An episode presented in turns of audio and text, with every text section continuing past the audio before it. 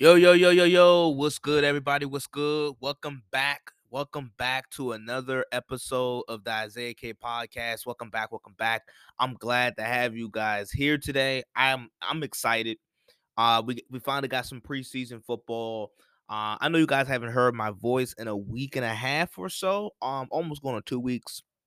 But, you know, I'm still a college student, so I'm getting ready for I'm prepping for school. Um, and I also just moved um into a new spot. So just trying to get some things settled down. But I am now here. Uh, we are going to discuss NFL preseason, um, the biggest topics, the biggest stories surrounding the NFL preseason. Um, and I may have a, I got some college football for you guys. So let's get into it. Um, you guys know how we do it. This is the I'm your first, I'm your humble and highly favorite host, Isaiah Kit of the Isaiah Kit podcast. Greatly, greatly appreciated. Everyone listening, everyone tapped in, everyone supporting the pod. Couldn't do it without you guys. Couldn't do it without you guys. Couldn't make it happen without you guys. Shouts out to all the first time listeners. If you are a first time listener, Shouts out to you. You chose to be in the right spot today. You could have chosen or listened to any other podcast, or you could have did anything else, but you're right here. And if you are a regular listener, thank you, thank you, thank you. Greatly appreciated as always. Let's get it going. So let's start with let's just start with the most talked about topic um or headline throughout the first week of the preseason and I think undoubtedly it, it has to be Trey Lance. It has to be Trey Lance and his situation with the Niners. And it, I, I, I must say, this must be like this has to be like the most talked about backup quarterback battle for a good football team in league history. And I'm gonna sum it up this way.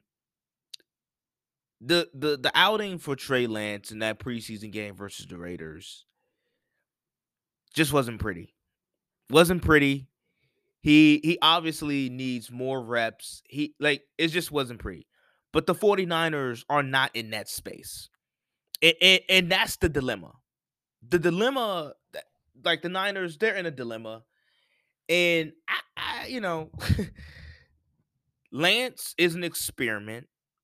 The 49ers as we all know, because over the last four years, they've been the three NFC championship games.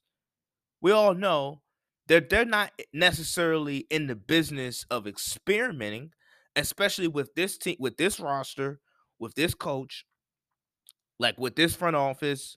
They got some momentum going and they're trying to win now. They're trying to win now. And hey, is he a bust?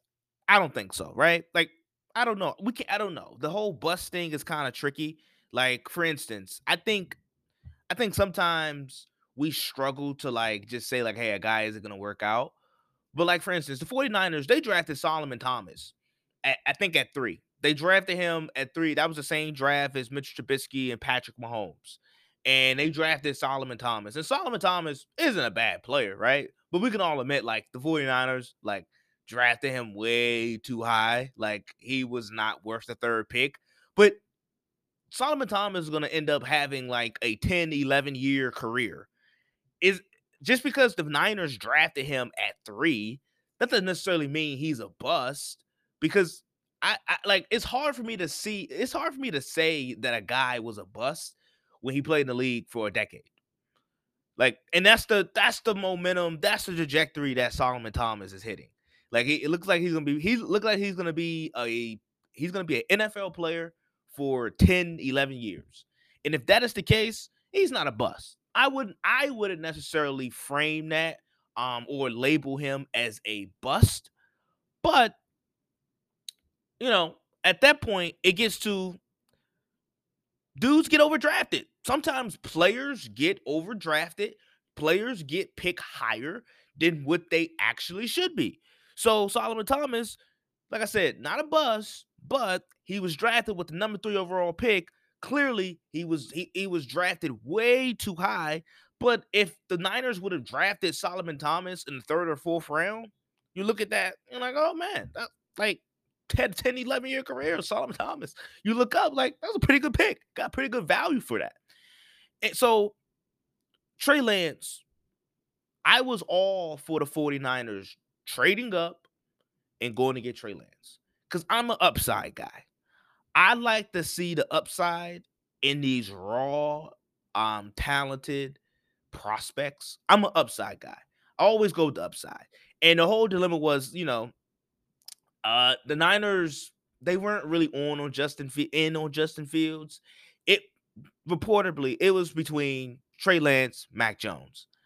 I didn't like. I thought the Niners. You don't draft Mac Jones. You don't. You don't draft because there wasn't much upside there, and redundant skill set. Like you already had Jimmy Garoppolo in the building, and you're only drafting the quarterback because Garoppolo can't stay healthy. So you had a redundant skill set with Mac Jones and Jimmy Garoppolo. Really similar guys. Um, not the strongest arms, accurate, but in terms of extending plays, being able to make something out of nothing or out of broken plays, there's just not elite type of skillings, right? At least with Trey Lance, with him being a raw as raw as a prospect as he as he as, as he was, and but there was upside. Like the upside, we were all thinking about the upside. Like, hey, if this kid, what if Kyle Shanahan can, you know, tutor, you know, get, clean up the chinks in this kid's armor and you know, put it all together. He can put the skills all together. You have something. And I've been saying this uh recently over the past couple of couple couple couple of episodes and just thinking about it in terms of these prospects and raw prospects turn into they don't always just stay raw prospects. Raw prospect turn into raw players. And that is what Trey Lance is. That, that that's what he is now. He is at this point, he is just not a just a raw prospect. He is a raw player and he needs reps, but he is just not good at the quarterback spot right now. He's just not. He's just not. Um when I watch him, he looks very uncomfortable. His movements are very robotic. Um pre-snap for for a guy that's in year three, um, or going into year three, he makes simple pre-snap mistakes. Um, his processing is slow. Like for instance, this past preseason, his first preseason game, his number. You look at his numbers, like, oh man, Trey Lance didn't play that bad. But first, I can first assure you that Kyle Shanahan isn't looking at numbers. Like a lot of these coaches don't give a damn what the numbers say. They're gonna click on and turn on the tape. But you click on and turn on the tape, there's just there's just like really simple mistakes that Trey Lance is still making, and it's like that's a no no. Like it's an absolute no no. But for instance, his numbers, Trey Lance's numbers are really really deceiving. Like first, QBR is a little inflated because dudes dropped two picks, but he threw two picks. Like he threw two threw he threw threw balls that should have been intercepted. One of those interceptions or supposedly interceptions was a touchdown. He threw the ball. Dude dropped Raiders. Dude dropped the pick. Drew dude dropped the pick. Tips it. It go. It falls into the hands of a 49ers player. Like it's it's stuff like that where it's like okay, like that, that's luck, right? But you just watch him. You watch this preseason game. Anytime you watch Trey Lance take his reps or take snaps, he just what he like he's just not that good. Like he's not that good. And like I said, I was all for the Niners t- drafting Trey Lance, going up and drafting him because I was like, hey, the upside's there. And for instance, this is why we have a lot of quarterback misses. And, you know, certain guys are able to ascend, um, or certain guys kind of plateau. But there's a lot of misses because some guys can see the field but they like physically, like the physical talents just aren't there. So they can't make all the throws and so forth, and they can see the field, but sometimes plays they just can't make plays. They can't make those type of plays. And then on the other hand, there's guys who can't see the field, who processing who processing isn't that great, but they can make all the throws in the world and they have like physical traits off the charts and you know sometimes coaches tap into that and sometimes coaches feel like you know the coach got big egos sometimes coaches like hey i can i can help this player i can I can mature this player. I can get this player to be better. And sometimes it just doesn't work out. And it goes to show you this quarterback thing, it's not it's not guaranteed.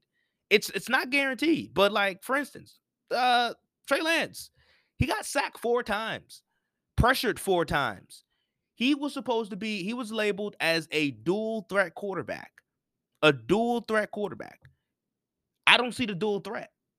I mean, we already know he's not accurate, right? Like we know he's not accurate at all. Inaccuracy is going to be an issue.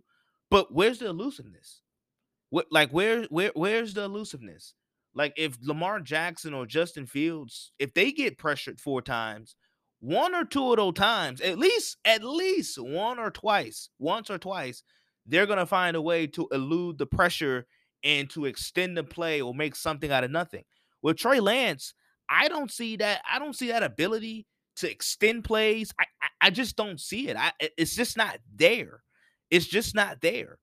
Um, you start the game with three three and outs. I mean, like I said, you turn on the tape, his numbers are deceiving, and it's just a, it's just not working. It's not going to work. And for the Niners, for the Niners, they drafted. They the, the timeline's off. The Niners know they know they have a win now roster. Um, over the last four, like I said, over the last four years, they've gone to three NFC championship games. They have a win now roster, but they drafted a quarterback that they thought could be good eventually. The timelines are just off. The timelines are off. Trey Lance is an experiment. Trey Lance needs reps, NFL experience, in game live experience in reps. He's an experiment. But the Niners are not in that space. And Trey Lance, I mean, Kyle Shanahan, I, I just know like for like it, the news came out that like Brock Purdy is essentially going to be the starter. It would have to it would have to be like a fall from grace in order for Brock Purdy to lose the job. So Brock Purdy is essentially the starter, and I can probably I can probably guess that like Trey Lance is going to be the third the third stringer. He's going to be the third string quarterback, but like it's just not working. He like Trey Lance can't even make the layup throws. He can't make the layup throws.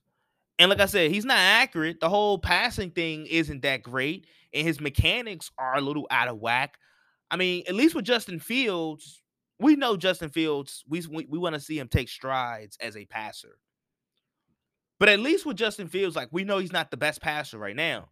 But like that dude is the most he he he is the best athlete on the field. Like he's the best athlete on the field. So at least he has that going. Like he, at least he uses his legs and the elusiveness and the athleticism is there. At least we see flashes. Like with Trey Lance, I just haven't seen no flashes. I haven't seen no flashes. I just haven't seen it. it doesn't look comfortable. Like even with some of these rookie quarterbacks, with Bryce Young, it you know it's his, it's it's he's a rookie. Everything like like everything is not gonna be perfect. It's not gonna sometimes it's not gonna look good. But at least with Bryce Young, I see a certain comfortableness. I see a certain like he's just comfortable, like standing in there, making plays. I, I see the comfortability. With Trey Lance, it, it seems very awkward. And you don't it you don't have to be uh like you don't have to be Bill Parcells or Bill Walsh or Andy Reid or some quarterback guru to see that like Trey Lance isn't comfortable. He makes simple pre-snaps, pre-snap mistakes that like typically that college quarterbacks usually shouldn't be making. He's making those mistakes year 3 into the NFL and he is like right now not capable of being a starting quarterback for a team like the 49ers who we think they they got like three like they're they're one of the juggernauts in this league. Like you you list out you name the Super Bowl contenders the 40, you, you name the Chiefs, you name the Eagles, you got the 49ers right there. They're gonna we we expect them to be in the thick of things. And he he can't he can't play he can't play the quarterback position for this team. He can't. And it just goes to show you the quarterback thing, like it's not perfect. It's and it's in in and it's not always a guaranteed thing. quarter like you can have like Trey Lance literally for especially for a rookie quarterback or I should say a young quarterback, not a rookie no more. But for a young quarterback, Trey Lance has everything you need to be successful. He has great play caller, offensive minded coach, one of the best offensive minded, one of the best offensive schemes in football, and it's an easy, it's a it's a very quarterback friendly scheme. He has that going for him. He has the roster. He has a great offensive line, really good running game, weapons on the outside, like really good defense. It just goes to show you this quarterback thing is not guaranteed. It's not guaranteed. And then, like, lastly, sometimes people wonder, like, how does a guy like Kirk Cousins, Kirk Cousins, he's been in this league for, for, for he's like, he's a 30, like, he's a 10 year starter, 10 plus year starter. Kirk Cousins, he has a lot of seasons under his belt. Kirk Cousins is very much a respectable quarterback and sometimes doesn't get the true respect that he should be getting. But you ask yourself, you wonder why Kirk Cousins is going into, you know, 10, 11 years as a starting viable franchise quarterback. Instinctively, quarterbacks just have something that just go off. And like I said, some coaches can coach up dudes that are raw and that have chinks in their armor, but something as a quarterback, like instinctively, has to happen. And with Trey Lance, I don't think he has the quarterback instincts. Like he don't have just instincts or plays where it's like, man, like he felt that instinct. It's hard to really quantify. But if you look at his tape, like I said, you don't have to be a Hall of Fame level coach. You don't have to be like you don't have to be a quarterback guru to really see that like instinctively he's just not he just doesn't have it right now. He doesn't have what it takes to be an NFL level quarterback, starting NFL level quarterback. Doesn't have it. Doesn't have it. So it was a whiff. The pick was a mistake. And if he if he turns out to be the third string quarterback, I wouldn't be surprised if the Niners try to find a way to shop him and whoever they trade him, whoever they trade with for him, or you know, if they trade him to, they're the Niners, they'll probably eat half of his salary and also probably have to give up draft compensation because of his contract situation. So that's just what it is. That's what it is. I I, I can't. I mean, that's just Trey Lance, and, and and that's the thing. The 49er fan base, they're smart. They've they, they have experience. They've seen good quarterback play, and it's no fooling. Like like this this fan base is really smart. They care, and you can't fool them about quarterback play because they have seen and experienced some good quarterback play.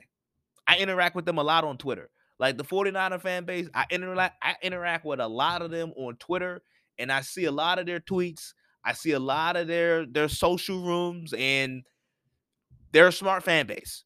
And it doesn't take a rocket science to see that, like, hey, Trey Lance just does not have it right now. He just does not have it, like at all. Does not have it.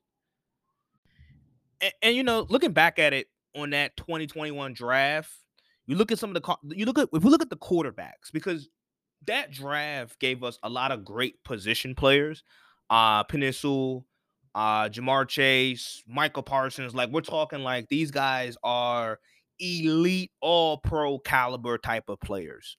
But if we're just strictly looking at the quarterback spot, you know, and it kind of it kind of shows you how weird of a year 2020 was, especially within sports.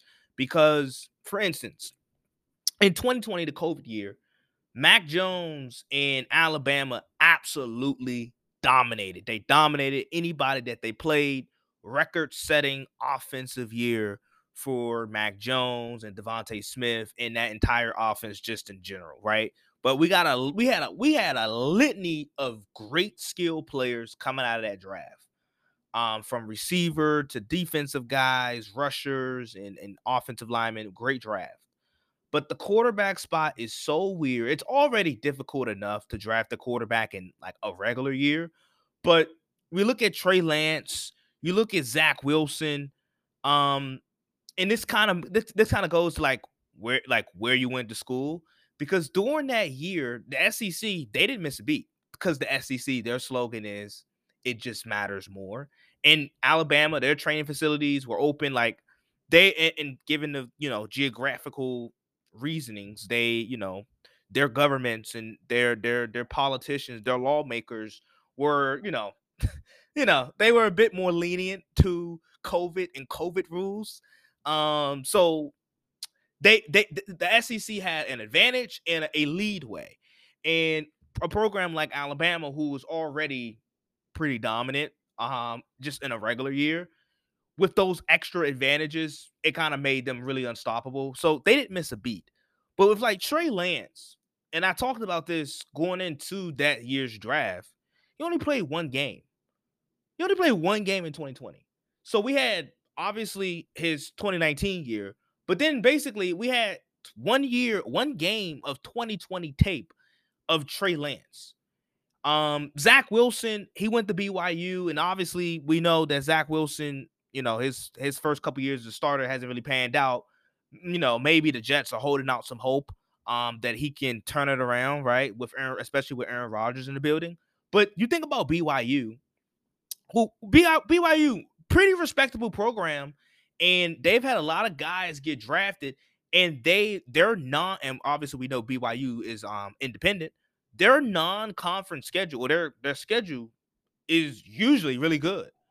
But in that particular year, if you look at BY BYU's schedule, it was not that great and it was not as strong as it was in previous or as it is usually because a lot of those schools that they were going up against or that they usually play they either canceled all of their non-conference games or didn't play them at all. Like they just didn't play their non-conference games. So that so BYU's 2020 schedule with Zach Wilson had his breakout year. Um it like I'm not gonna say it didn't count, but like the the level of competition wasn't that great. So in terms of like that that particular year for you know for for the quarterbacks, it was really hard to evaluate. And you could you could argue like, hey, you know, th- with the 2020 scouts, people got to you know these quarterbacks were able to manipulate the process, and a lot of what you saw was kind of fool's gold, right, from those guys. Um, because even if you think about it, Ja'Marr Chase, Micah Parsons, those guys didn't even play. They set out. Those guys didn't even play their that that 2020 season. So it, it, it's kind of interesting looking back at that draft where you had Mac Jones, who I like. I like whatever I said about Mac Jones back then. I still think it. I still that's my same evaluation of him. Um, but with Trey Lance and Zach Wilson, with them with their situations really really peculiar, and they had some like Zach Wilson. His case, he had that breakout year in 2020. But if you look at it like, eh, eh he had an okay college career. He had a breakout year in 2020. Whereas on the other hand, with Trevor Lawrence, who seems to be like he's destined for superstardom, even even with without the 2020 year, we had multiple years of Trevor Lawrence on the big stage coming through, right? Like big stage coming through, balling out, showing why he was one of the most touted uh high school college quarterback prospects ever, right? And even with Justin Fields, he's trying to find his way. We did like we had multiple years of Justin Fields balling out um, at the at the highest level um, of college football and the college football playoff and so forth. So that's just that, right? But I, I, that's just something to eh, top it off with that uh, with that Trey Lance topic. But I want to shift gears to another situation that's going to get a lot of talked about, that's going to be that's going to be highly talked about and discussed, and it's the Denver Broncos. And I don't obviously expectations were sky high for the Broncos last year. They fell below them like massively. They massively underachieved, and coaching wasn't great. Obviously, quarterback play wasn't great, and I don't. I really don't know what to think of this Broncos team. Um, I've been trying to like I'm thinking heavily about my predictions because I'm I'm gonna, I'm be doing my NFL predictions really really soon. um to to cap off to at the you know at the later part of this month. And I don't know. If you would have asked me, do the Broncos feel closer to a seven win team, seven, eight win team, or a team that can win 10 or 11 games? I would probably lean seven to eight. And I, I think our expectations, I want to temper our expectations because I think once again, like, and for, and I'm not saying people are wrong for having this type of thought process, but, you know, Sean Payton is a, I would say, an all-time great coach, right? Like I think, I think he's deserved that, um, or deserving of that title. Like he's an all-time great coach, um, and his time in New Orleans was really, was was really good. Like Super Bowl champion, got to a bunch of playoff games, won a bunch of playoff games, and so forth. Um, and with Drew Brees at the helm and so forth, right?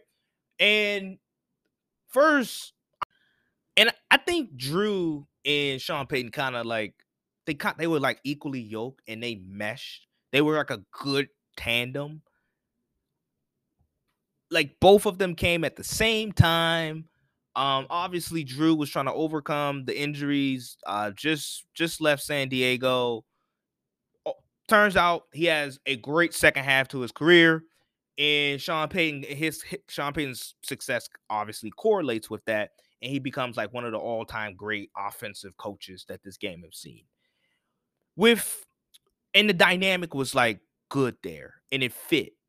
With Russell Wilson and Sean Payton, I don't know if they're like their two personality. I don't know if they mesh. Like right now, especially at this point of their careers, like both have had success. Russell Wilson has made, you know, he's the $100 million, $200 million quarterback married to a supermodel in Ciara, um, has a family, but has kind of developed. And I like Russ, but he's kind of developed this weird, awkward, uh, you know, personality and persona about himself that's kind of like taking on the life of his own over the past couple years and uh, you know it, it, has been rubbing people the, the, the you know rubbing people off the wrong way. And with Sean Payton, he is this, he's this hard ass Bill Parcells. He has that kind of Bill Parcells mantra, and he's been he's had a lot of success. I I don't know. I don't know. I, I think a lot of people are bullish that hey, Sean Payton, he is that good of he's so good of a coach, which I think he's a really good coach. But some people think like, hey, Sean Payton can get Russell Wilson back to playing like a top eight top 10 type of quarterback. A lot of people think so. We'll all see. Like, I think in order for the Broncos to really be like a, a team that I think can win 10 or 11 games and make a playoff, make and you know, contend for a playoff spot, I think Russell has to be like really good. I think he has to be really good because, quite frankly, uh, their offensive line is is okay. It's not it's not good. It's not a good offensive line. So he's gonna have to be able to make some plays.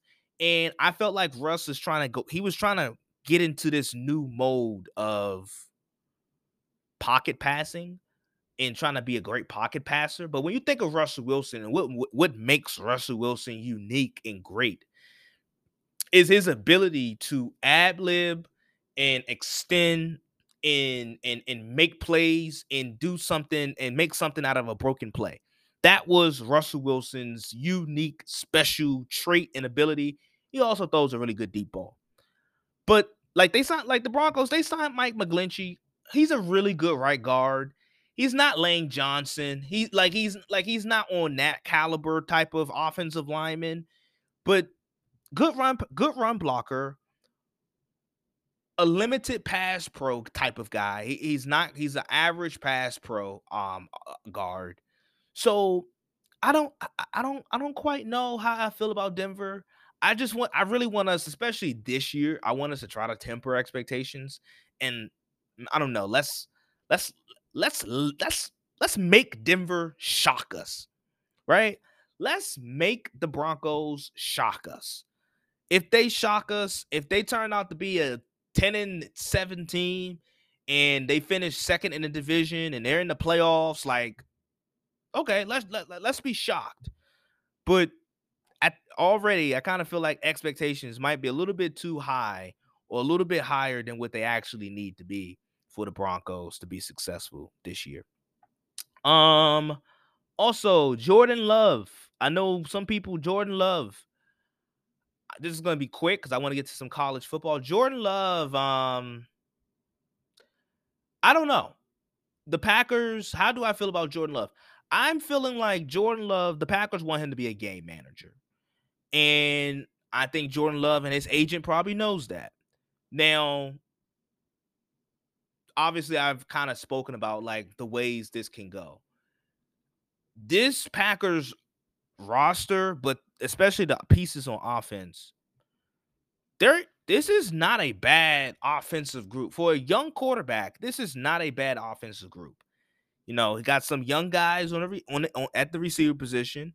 Um, you still have Aaron Jones, uh, a, a, more than capable offensive line. You got AJ Dillon, uh, and you got Matt LaFleur as offensive coordinator and play or offensive play caller or so forth. And they're gonna, it's not gonna be really, they're not gonna ask him to be Aaron Rodgers or Brett Favre. Like, so they're, they're just not gonna ask him to do that. That's that'd be unfair. that'd be unfair.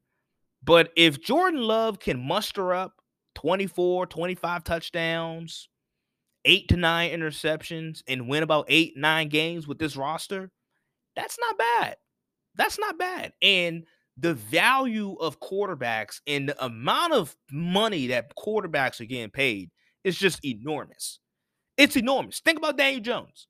Daniel Jones, but like, and it's kind of funny how like the narrative can change so fast and so quickly. But Daniel Jones, literally, Daniel Jones was looked upon as like we he was a laughing stock. And we thought like this was his last chance coming into last year. But you know, Giants didn't pick up his fifth year option. And Daniel Jones goes out and have a he has a respectable season. leaves the Giants to the postseason, actually gets a playoff win. He gets $40 million. And like it or not, and we can debate all day alone. Like we all know Daniel Jones isn't like a $40 million quarterback, but quarterback position is so valued. If Jordan Love can just, like I said, if he can just muster up 23, 24, 25 touchdowns, eight or nine interceptions, play ball control, be a game manager, and you know, win the Packers eight, nine games, what's his value? His value might be $20 million. That's not bad. That's that's $20 million over two, over three. Like, that's not bad. If and if Jordan Love, if he can do that, I don't think the Packers would be mad. Cause like realistically in the NFL, you you don't go from Brett Favre, Aaron Rodgers to another all-time great quarterback. Like that's just not that's just not how it works. It usually don't even work after like you usually don't go from Brett Favre to Rodgers. The Packers are just lucky enough to do that. But if Jordan Love can just be a simple game manager, don't make mistake, make the layup throws, you know, unlike Trey Lance, I mean, you might got something. You might got something. But you look at Daniel Jones and you look at there's been some other examples like a Geno Smith where, you know, everybody thought the Seahawks were going to be like horrible. And no one was expecting Geno Smith to have the cap like have a Pro Bowl caliber year. Geno Smith, what do you know? He throws for over 4,000 yards. I mean, he was the most accurate deep ball passer last year, threw for 30 touchdowns, and led the Seahawks to the playoffs. Next thing you know, he gets a big time deal. He gets a he gets a respectable deal. Jared Goff. You know, everybody was laughing at Jared Goff. Now there's talk of Jared Goff getting an extension, depending on what he does this year. So if Jordan if Jordan Love can just be a game manager, and if he could just produce and make the layup throws, I don't see why this Packer team couldn't win eight games, and he could be he could be in line for an extension. That's worth about 20, 25 million dollars. Quarterbacks are really valuable. Um, so that's just that. Um, I want to shift gears to college football. I'm gonna after this quick break, we'll talk about some college football.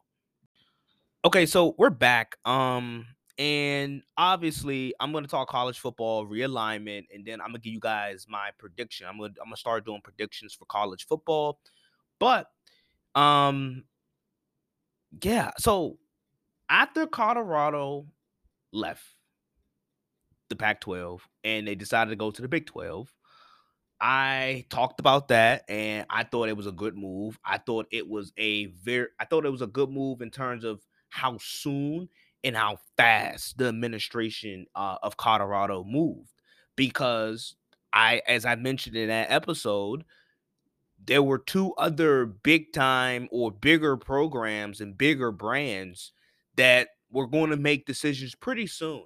So I I predicted right that Oregon and Washington were the next two schools to make their decisions. And little do you know, they're going to the Big Ten. I think this is obviously for the Big Ten. They get two notable, two big brands, big time brands in markets to add to the Big Ten. The Big Ten is just adding to their, you know, their their expansion out west. And they're gonna have that Nike money so in terms of like brand dollars and cents, it's a really wise business move. Um, and then with Oregon and Washington, they get to the Big Ten. They're gonna see bigger paydays than they have ever had. Um, they're gonna obviously be in some stiff competition with the with that like that. The Big Ten conference is ama- it looks amazing, and I just can't wait to see these matchups. Could you imagine Oregon playing Ohio State? Washington going to going to Penn State. Like, oh my goodness, the matchups are going to be absolutely phenomenal. And as we all know, and if you don't know, money call the shots. Money calls the shots, and uh, uh, like, yeah, like people. If people are wondering or like trying to figure out like why are all these conferences money, the simple, simple point question answer is money. That's the simple reply. Money. Money is the reason why these type of moves are being made. Simple as that. Simple as that. So I'm not surprised um, that this move was made by Oregon and Washington, and the Pac-12 as we as we used to know it, um, it is no longer, no longer at all and it's funny because I was talking to an older guy in his fifties, and you know, I was talking about, you know, I was, you know, talking about college football expansion. He was like, "Man, I hate it," and I, I, I can understand it because with Oregon and Washington leaving and going to the Big Ten, it now has the question, and this happens. This is to happen with any anytime, anytime like schools move, leave to different conferences, um, or go to different conferences. It's like what happens with the Oregon and Oregon State rivalry? What happens with that rivalry? That's a that's a huge rivalry. What happens with the Washington Washington State rivalry? You know, like so like I get it and a lot of it is that nostalgic feeling and it's kind of crazy to think about it because going into this year in college football we're going into like after this year the way we have looked at college football and what college football has been since we've been watching college football it is going to be totally different and this is the last year of college football as we know it. It's kind of crazy to think about it like that and like Nick Saban has been really vocal about you know him eh, eh, about you know him particularly like hey i don't i don't like the direction that the sport is going in in terms of expansion um or he doesn't or i should say he doesn't like college football expansion or like the whole conference expansion but that's i think that is the reality of it college football as we know it and as we've been watching it since we've been alive it's is the last year of that and then next year it's going to be told it's going to look totally different. So it should be interesting. Um, the Pac-12, there the way how we think about the Mountain West, that will be the Pac-12. That that will exactly be the Pac-12. Um, you know, the whole like we all know the Pac-12 winner and the Big Ten winner, the winner of those conferences, they play in the Rose Bowl. They play in the they play in the Rose Bowl. So we, we we're just gonna have to see how this like how everything just plays out. But it, it is definitely we're gonna it's we're getting closer and closer to a new day in college football. Um, so I'm gonna make my predictions. I'm gonna start doing my predictions conference by conference, and uh, obviously I'm gonna start with the SEC. Um, you know, the Big Ten they have made some really good moves, and their conference is as deep as it can be. But you know what they say in SEC country, it just matters more, and it it it, it just matters more. Um, and obviously, like for instance, let's just start it. Joe Milton and Tennessee really, really Tennessee really revitalized itself um last year where Hendon Hooker had a really good year. Um Joe Milton physically is a dis- eh, he's a different specimen and he's one of those physical freaks where it's like whoa like he has eye popping arm strength, eye popping athleticism. He should eh, Joe Milton in that Tennessee offense should be really good. So you can't overlook Tennessee. You just hope that their defense can get better. Um, Ole Miss under Lane Kiffin. I mean, you know, the Lane train is going. Their defense should be really good this year, unlike it was last year. They have arguably the best running back in the country.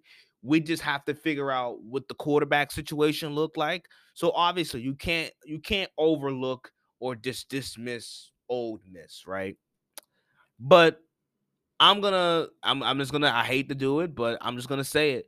Georgia is the top dog in the SEC and in the SEC East until further notice. Um, they're bringing back 70% of their production defensively. Um, coaches, I've been I've been listening and wanting, you know, reading some um some articles, and the coaches, obviously Georgia, they lost some they, over the last two years. They've lost a litany of NFL guys. But if you read some of the stuff out of spring camp and some of the things that coaches are saying, they're like, granted, we may not have the high end talent in those high end NFL dudes, but they feel like they have more depth and they're deeper and they say they're better. So I don't know how, like, that a couple years ago, that defense was historic. I don't think they're going to be that good type of like good, but I expect this Georgia defense to be really good um and play at that Georgia level. Um also, Georgia has Brock Bowers. Uh, I know a lot of people are questioning or wondering about, like, hey, Carson Beck, how is he going to look at the quarterback spot? They lost Stetson Bennett. And the one thing about I can say for this Georgia team and Kirby Smart, and since he's been down there, since he's taken over in Georgia, Georgia, with their level of dominance and with their winning, it has never been quarterback dependent or quarterback centric or even offensively dependent or offensively centric. Like they don't then you know, and I, I don't want to take anything from Stetson Bennett, but he made and he, and he made some plays and he made plays when plays needed to be made. But Georgia's not relying on their quarterback play or even their offense like U- USC does. Like USC week in, week out, they're counting on Caleb Williams to be Caleb Williams and to be the best player in the country. Georgia, they're not they're not gonna need that from Carson Beck. Um, and they have never asked their quarterbacks to be that type of player. Carson Beck, I don't think he's gonna, I don't think there's gonna be a significant drop off in terms of the quarterback production and the quarterback play. I actually tend to think that Carson Beck is a little bit more physically gifted and talented than a Stetson Bennett was. So you we actually might see them become a little bit more dynamic in terms of their down the field, you know, passing, right? So the whole thing about like, hey, Georgia's offense and Georgia quarterback, like they've never have been quarterback centric, and they don't need their quarterback to be like Superman. Like they have a well-oiled, well-balanced machine in terms of their overall roster. So I don't I don't feel like there's like there's going to be the issue of quarterback production. Uh, like I said, Brock Bowers is an alien. Um, outside of Caleb Williams and Marvin Harrison Jr., Brock Bowers is the next best player after those two guys.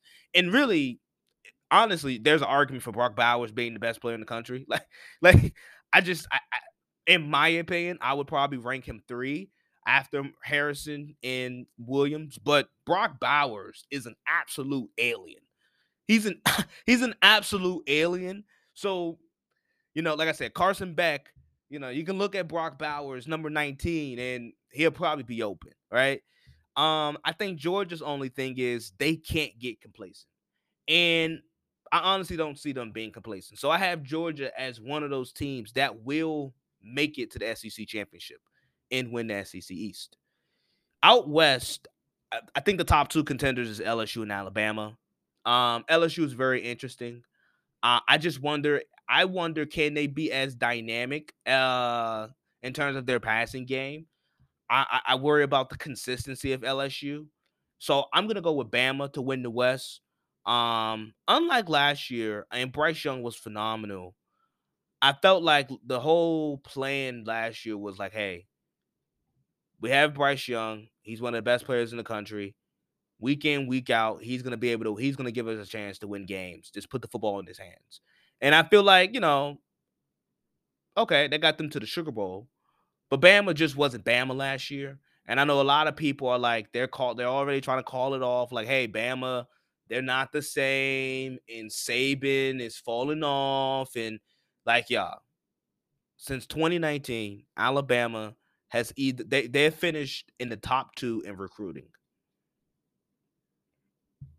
like, yeah, come on. Bama is not going nowhere. Bama is fine. Bama is absolutely fine. They have finished top two in the recruiting over the last five years. I don't see that changing. They have dudes all across this roster. They have like, and granted, Bama, they're gonna get back, and I think they have a plan this year. They're not gonna be so quarterback dependent. They're not gonna be so quarterback centric. And in years past, when Bama was mm, like similar to Georgia, when they weren't as quarterback centric, they tend to be better because they have a plan. They know what they want to play like. They're gonna. I feel like Bama's gonna get back to running the football, controlling the line of scrimmage, controlling eh, the, the you know the play within the trenches. So I'm gonna go with Bama to meet Georgia in the SEC championship game and Atlanta, and I'm gonna take the Georgia Bulldogs to win the SEC. Um, I feel like they just have a little bit too much. Um, it's it's their time, but Bama will be Bama, and they'll be still in the thick of things in terms of the college football playoff. But Georgia is my SEC winner. So that is my SEC prediction. Um, I'm gonna wrap this bad boy up. I hope you guys had a good one. I hope you guys enjoyed it. Uh, always remember two choices, one decision. I'll be back later this week. Enjoy. Peace. Deuces. I'm out.